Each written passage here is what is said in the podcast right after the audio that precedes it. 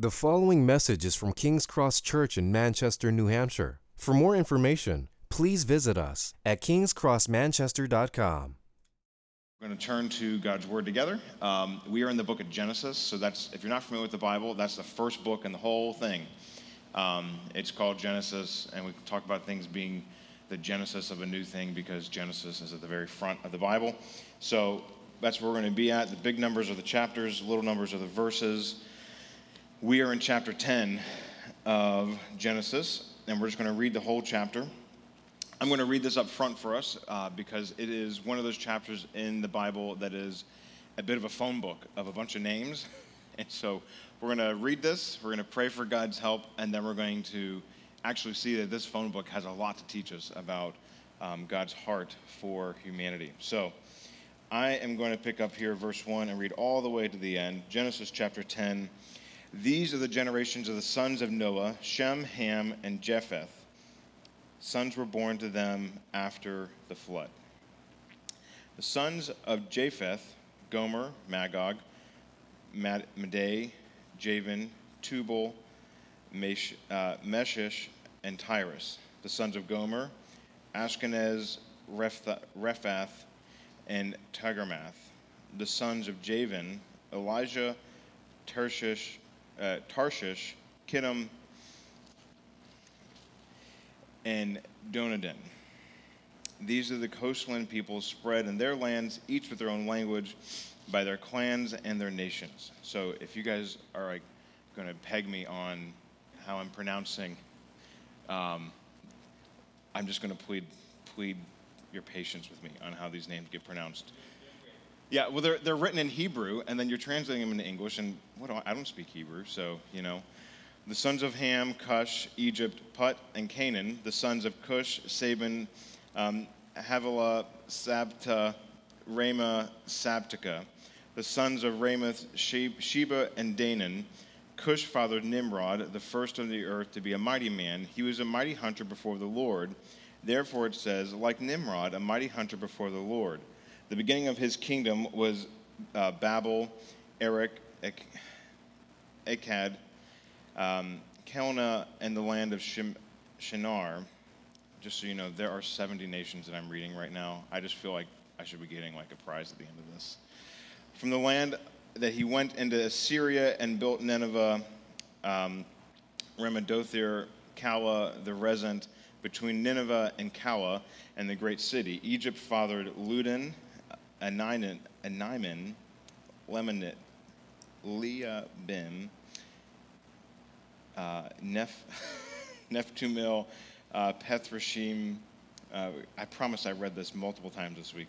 Um, Caslahim, from whom the palace, the Philistines came, and Capor, Caperchim. All right, we're halfway there. Canaan fathered Sidon, uh, his firstborn of Heth, and and from the Jebusites, the Amorites, the Girgashites, the Hivites, the Arkites, the Sinites, the Arvadites, the Zemarites, the Hamathites. After the word, the clans of the Canaanites dispersed. And the territory of the Canaanites extended from Sidon to the direction of Gerar, from, the, uh, from as far as Gaza, and the direction of Sodom, Gomorrah, Admah, and Zeboim, as far as Lash, for they for these are the sons of Ham and their clans and their languages, their land and their nations.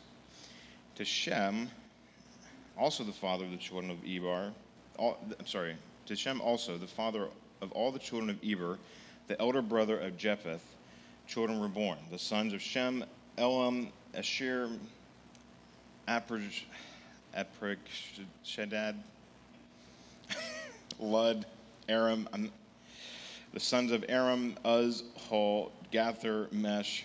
I just remind you this is a, you're not paying. Okay, thank you. You're, you're not paying for this. This is free. Just, um, um, father of Shelah, Shelah, father of Eber. Eber was born two sons. The name of the one was Peleg, for in his days the earth was divided. And his brother's uh, name was Joktan. Joktan fathered um, Almodad, Sheleph, Hezramet, Meth, Jerah, Hadoram, Azul, Dikla, Obal, Obamiel, Sheba, Afrir, Hevelah, Jobab. All of these were the sons of Joktan. The territory in which they lived extended from Mash, Mesha in the direction of Shafar to the hill country of the east. These are the sons of Shem, their clans, their languages, their land, and their nations. These are the clans of the sons of Noah, according to their generations in their nations. And from these the nations spread abroad on the earth after the flood. Thank you. Just remind you that was freely provided. so, not to, I, I, say that to say, like, I'm not laughing at the way it's written. It's just, it is not easy to read all those in front of everybody. So, next time you do a public speaking engagement, just think at least you're not reading the nations of Genesis 10. Let's pray and ask for God's help. God, as we read about these 72 nations that you oversaw and loved and placed your people among, would you help us to see your heart for the nations and your heart for all people to be in one kingdom? We pray all this so that Jesus, our King, would be famous. In his name we pray. Amen. So, apart from the phone book that we just read, we have been preaching through the book of Genesis and looking at how God is setting up the world. Genesis is all about kind of like the backdrop set of the whole world and it sets up the whole scheme of what he's doing through the rest of the Bible to, to live among his people, for his people to enjoy him. And it explains how sin has come in, sin and death have come in and fractured this whole thing that God set up. So when we get to Genesis 10, I know we can kind of laugh about like this. We get this whole phone book list of things and names and all that stuff. But just to kind of pick up where we left off. We've been away from Genesis for a few weeks. Genesis 1 and 2 and 3 set up this whole scheme of how God made the world good and wonderful, and He likes it. And He made you know, things that smell good and look good and feel good, and He made the whole world to reflect what it's like to be with God, which is joyful and happy. And in Genesis 3, sin comes in and destroys one of the key relationships that expresses what it's like to live with God, the relationship between uh, men and women, specifically men and women, generally, marriage specifically, it fractures right down the middle of that. And then you get to Genesis 6, and you see in Noah how God is, is angry with the way sin has so corrupted the place and culture that he lives that people just basically think of sin all the time. And so the flood is God's response to judging. You can't just live in unending sin all the time. So that's a second judgment. Then when we get to here, this is the end of the kind of this first book section. You might call this the first season in Genesis. Genesis 10 and 11. There is a, a national level of the way sin and death expresses itself that God judges. What we look at here in Genesis 10 is um, it's like if you were to say like so and so they broke up and then you talk about how they broke up like genesis 10 is all the nations got dispersed, and then Genesis 11 is how we got there. So it's actually chronologically, the story is reversed. So Genesis 11 is going to be how we got to all these nations. Genesis 10 is an important chapter for us understanding how does God think about the world and nations and people and diversity and all that stuff. It's the beginning of it. It's certainly not the way the whole Bible, what everything the Bible has to say about it. So here's what we're going to do. Um, by the way, uh, just so you're aware, um, if you have questions, as usual.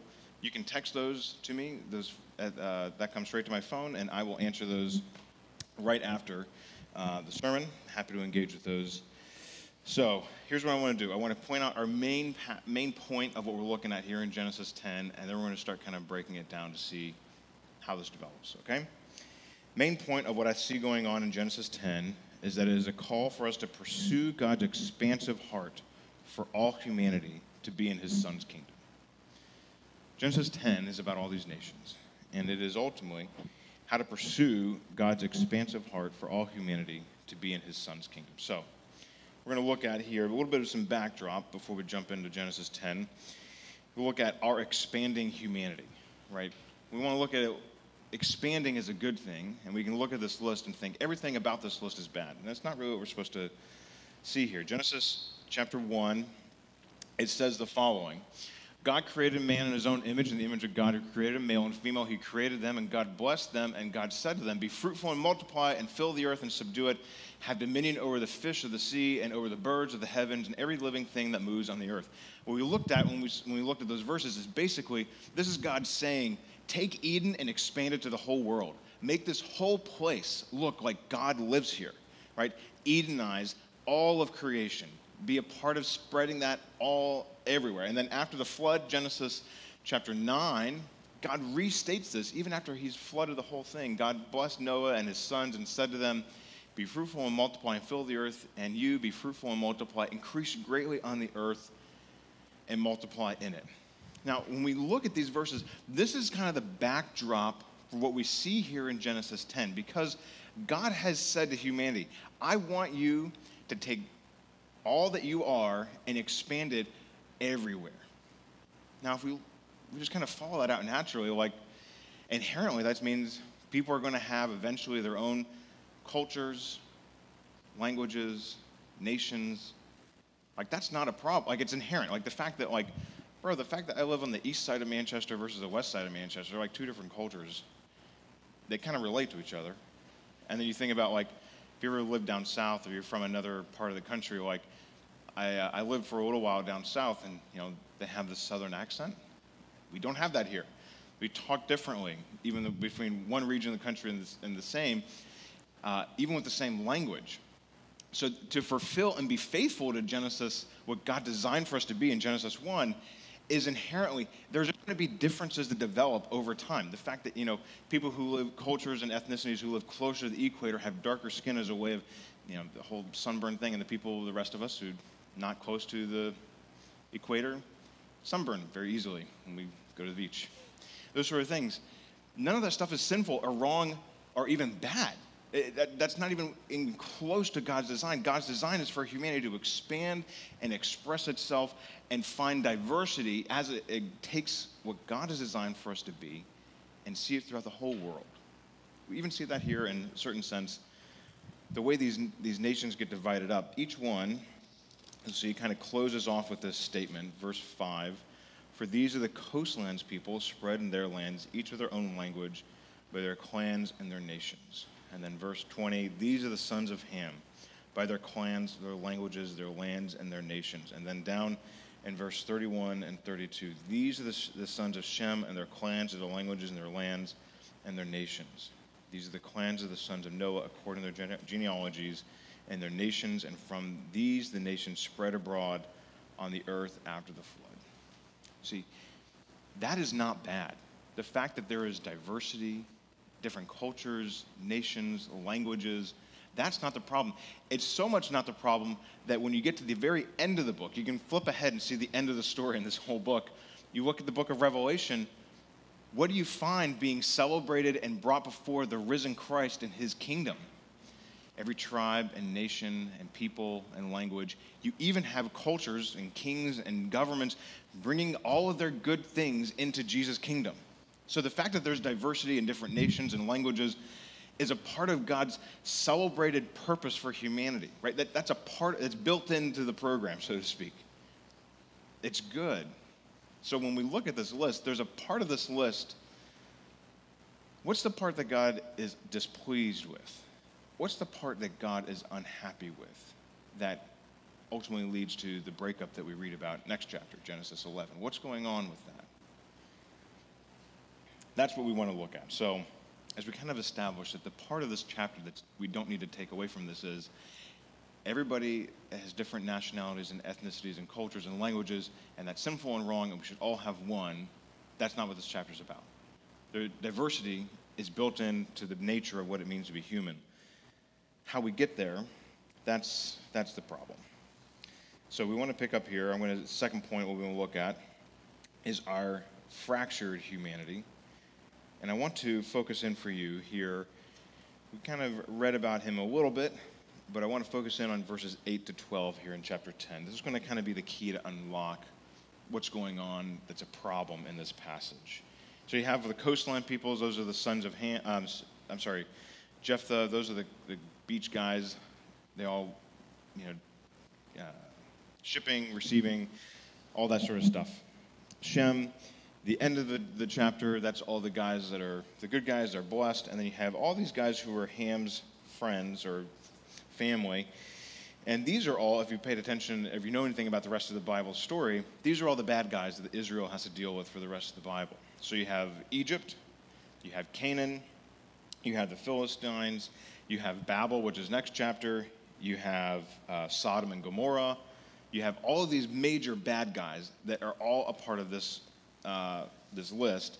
And right smack dab in the middle of that is just verses um, 8 through 12. So let's just read this real quick. Cush father Nimrod, he was the first on earth to be a mighty man. He was a mighty hunter before the Lord. Therefore, it is said, like Nimrod, a mighty hunter before the Lord. It's kind of a proverbial phrase. The beginning of his kingdom was Babel, Erech, Akkad, Calneh, and the land of Shinar. From there, from that land, we, he went into Assyria, another uh, big baddie for God's people, uh, built Nineveh, uh, Ir, Calah, Resen, between the Nineveh and Calah. These are the great, um, and this is the great city. Uh, Nimrod, by the way, the first time I ever heard this name or term, uh, Green Day's Green Day's third album, second album, I can't remember. Came out in like 97, 98, something like that. So Nimrod is this main character here, and his name, first of all, there's like six things I want to point out here to help us understand why he's kind of a main figure here. Nimrod, his name means I rebel, right? That's his name means we shall rebel. It is a rebellion against God himself, right? His name is built in um, I'm a bad guy. Second thing, when it says um, he was a mighty man or a mighty hunter, that's the same phrase that was used over in Genesis 6 about the Nephilim, right? The Nephilim were these major uh, forces that God was opposed to. They were mighty men. So he is identified as being one of the Nephilim after the flood, um, a major opposition figure to God. Uh, in ancient Near East cultures, one scholar comments, kings prided themselves on their hunting prowess. They were not shepherd kings, they were powerful kings. So they prided themselves on exercising power which is then the third thing I want to comment on. Uh, verse 9, when it says before the Lord, when we read that, we kind of read like, oh, the Lord liked them. Well, it was really just basically saying, like, when it says that phrase before the Lord, it's basically saying even God himself saw this was a mighty, powerful tyrant. Like the phrasing being used here is a tyrant language. He's a tyrant before the Lord, and God sees it.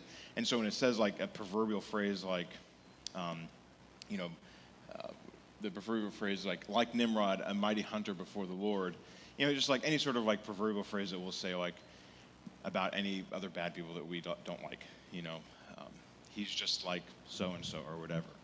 Um, basically, God sees him as a tyrant and a warrior um, that is to be feared. Uh, the fourth thing I just want to comment: Nimrod's kingdom was built on his power and aggression to dominate other people and call them into his kingdom building. Right? Did you notice that? Right, he was a mighty hunter before the Lord. The beginning of his kingdom uh, was from Babel onto these other lands. From that land, he went into Assyria and built Nineveh. The language here is that of a conquest, somebody who's going about and dominating other people. You think of like how Russia is trying to just basically take land from Ukraine right now. It's that sort of like, are they being aggressive? Sure.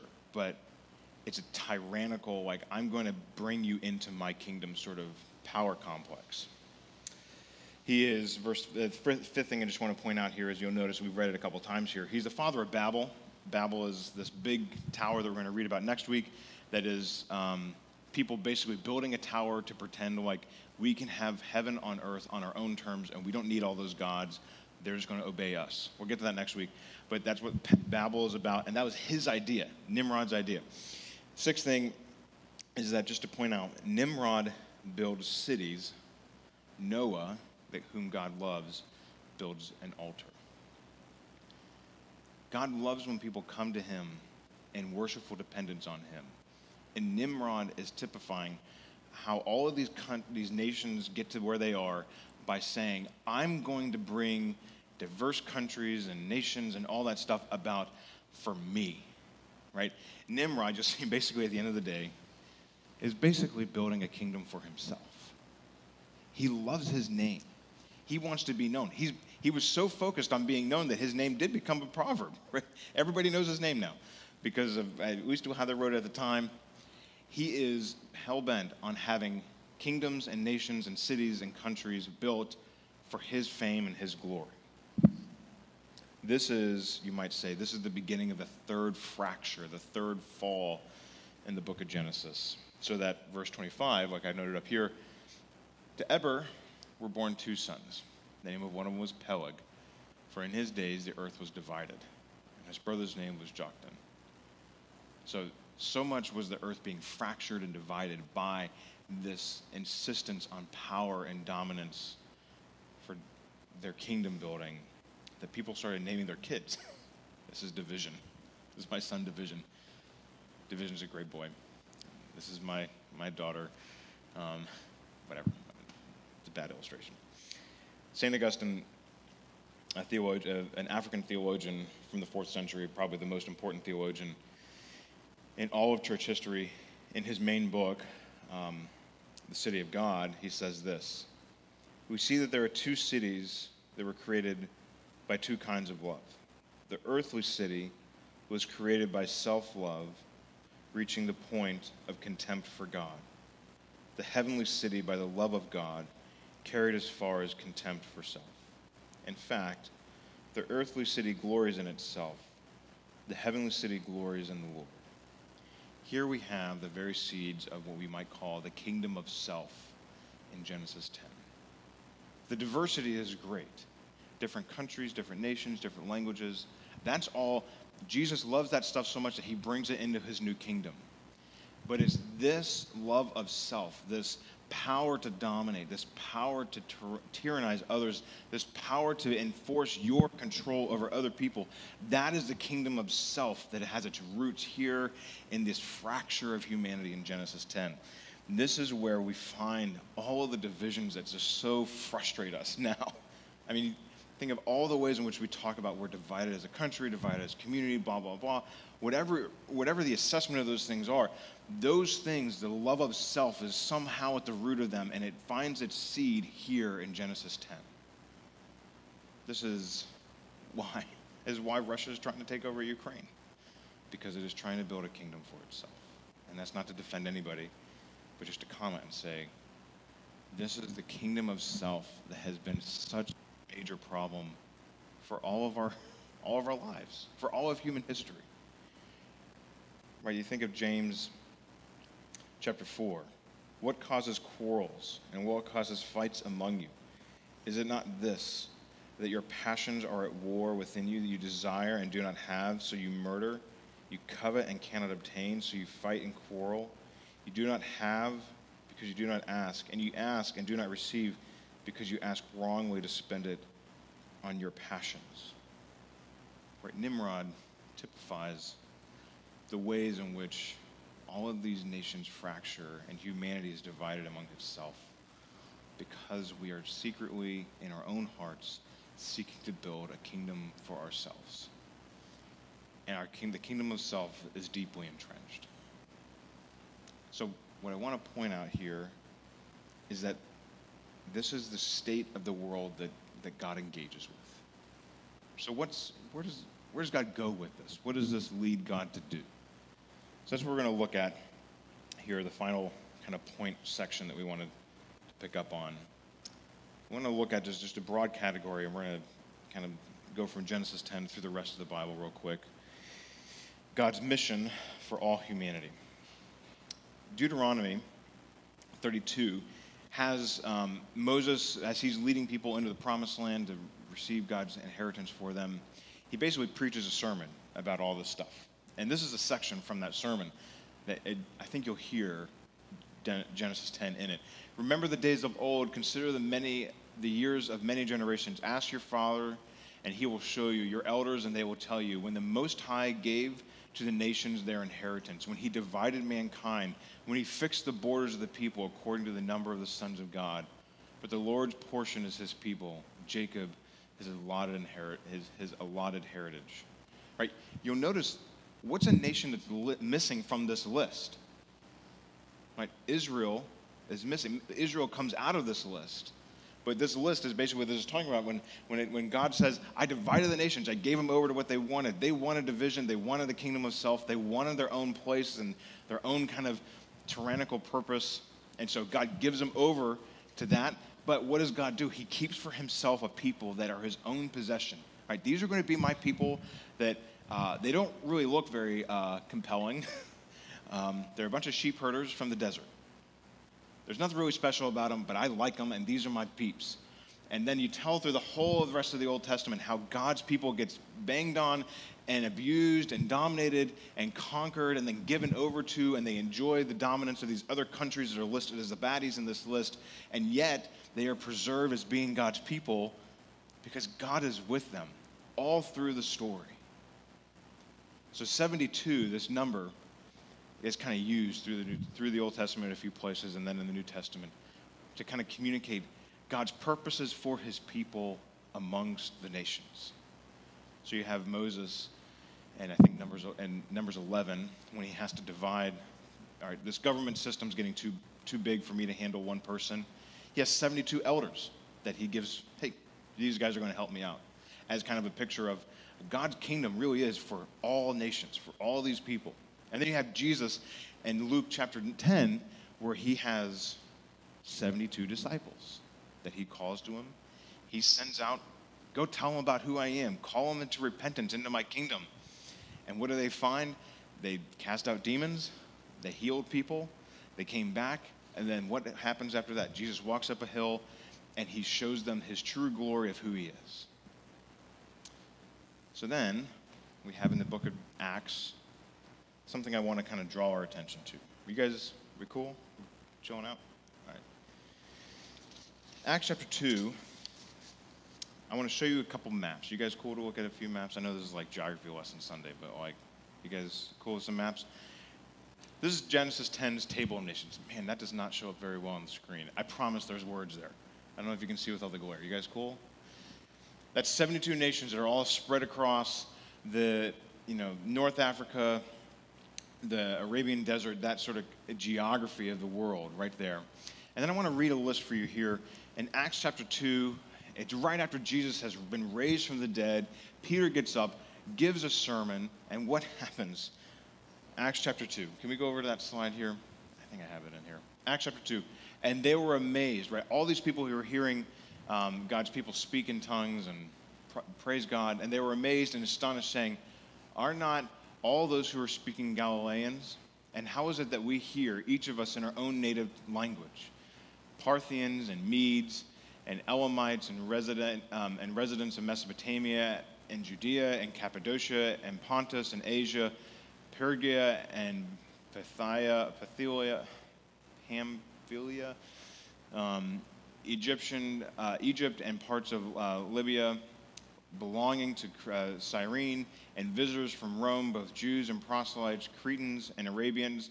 We hear them telling of our own tongues the mighty works of God. Right. So can we go over to the next slide? Like, remember where that that boot is? This is where all those nations are. Right. That's where all these list of people is are. And many scholars just basically think that that list of what we just read is just a summary list of the table of nations from Genesis 10. So when God's people first experience the Spirit and they tell the world about who Jesus is, literally in terms of like the Bible story, the nations were all there to hear it. They were all there in the room hearing, like, hey, we hear this in our own language. And then we look over and we see, look, there's a bunch of 72 other different cultures that are represented here. It's kind of the picture of what's being portrayed here is God's people is God's kingdom is built for all different nations and countries and ethnicities and languages to hear him, worship him, and enjoy him. That's the purpose of what Jesus has accomplished, to make us all one in him. So, one thing I just want to tug on in the book of Acts, and then we'll kind of delve into some, some final thoughts on this. Uh, if you remember the book of Romans, at the end of the book of Romans, Paul says basically, I'm going to come to you at Rome because I've got to get to Spain for God's mission. I've got to go tell people in Spain about what God is doing. Now, why does Paul, and, and the early church, by the way, early church, large, the large sections of the early church attested to the fact that when Paul died, he probably died doing missionary work out in Spain. So, can we put that final? There we go. Paul's mission Hispania, Spain. So, if you just think about like all these other nations over here that have been reached by the gospel mission through the book of Acts, they've all been reached in one way or the other. This kind of part of the, the continent, all over the Italian boot, you know, you got the boot and the, the soccer ball that's kicking right there. All of these places have been reached or, been, or talked about in one way or the other. So, why is Paul fixated on Spain? Because the other word for Spain is Tarshish from, from Genesis 10, verse 5.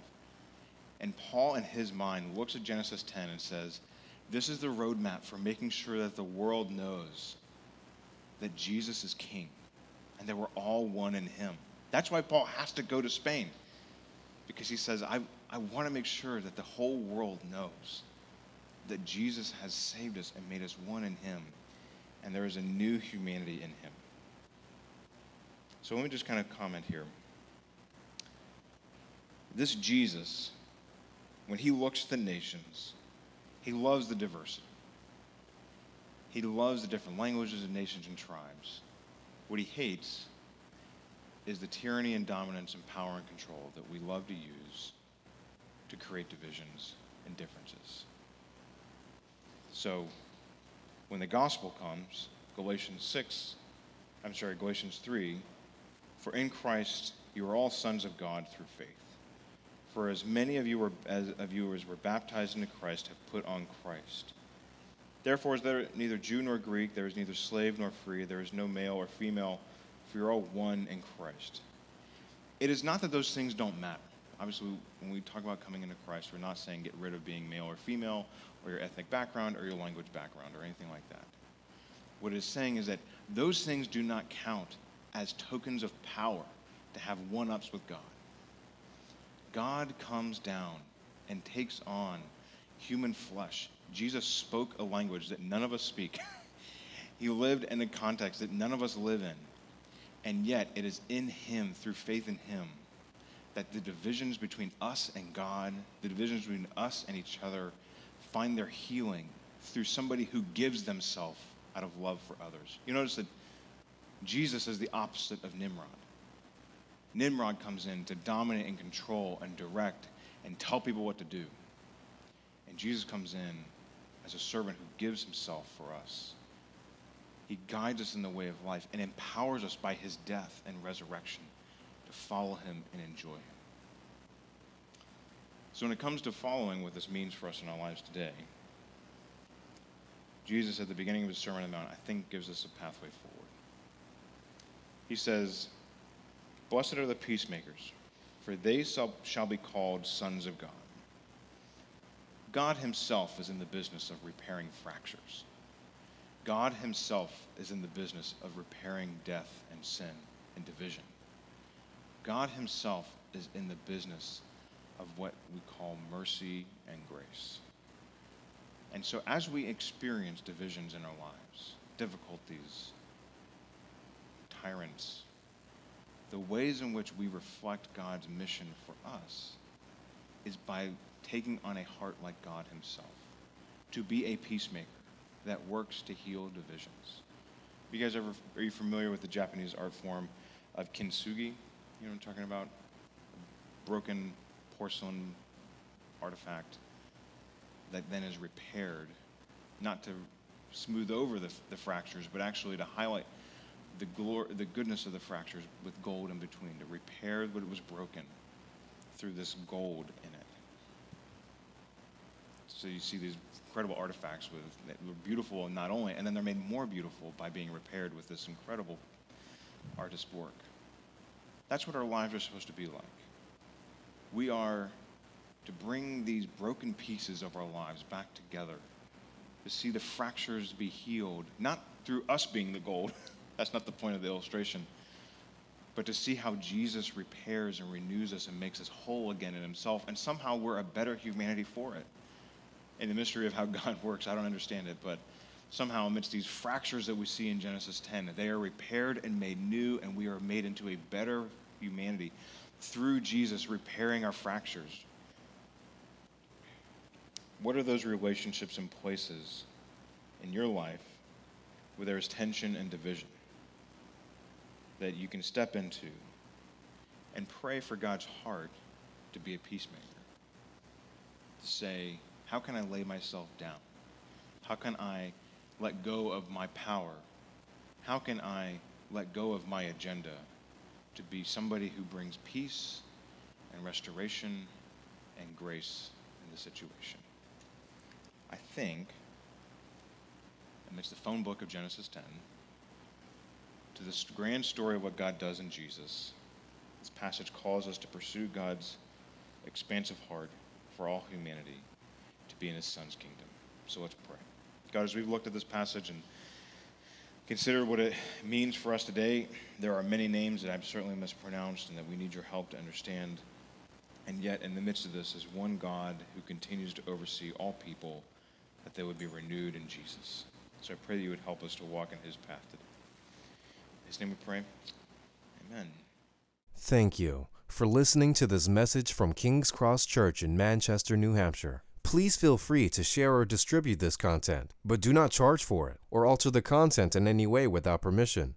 King's Cross Church exists to treasure, proclaim, and grow in the gospel of Jesus Christ. To find out more about King's Cross Church, please visit us at kingscrossmanchester.com.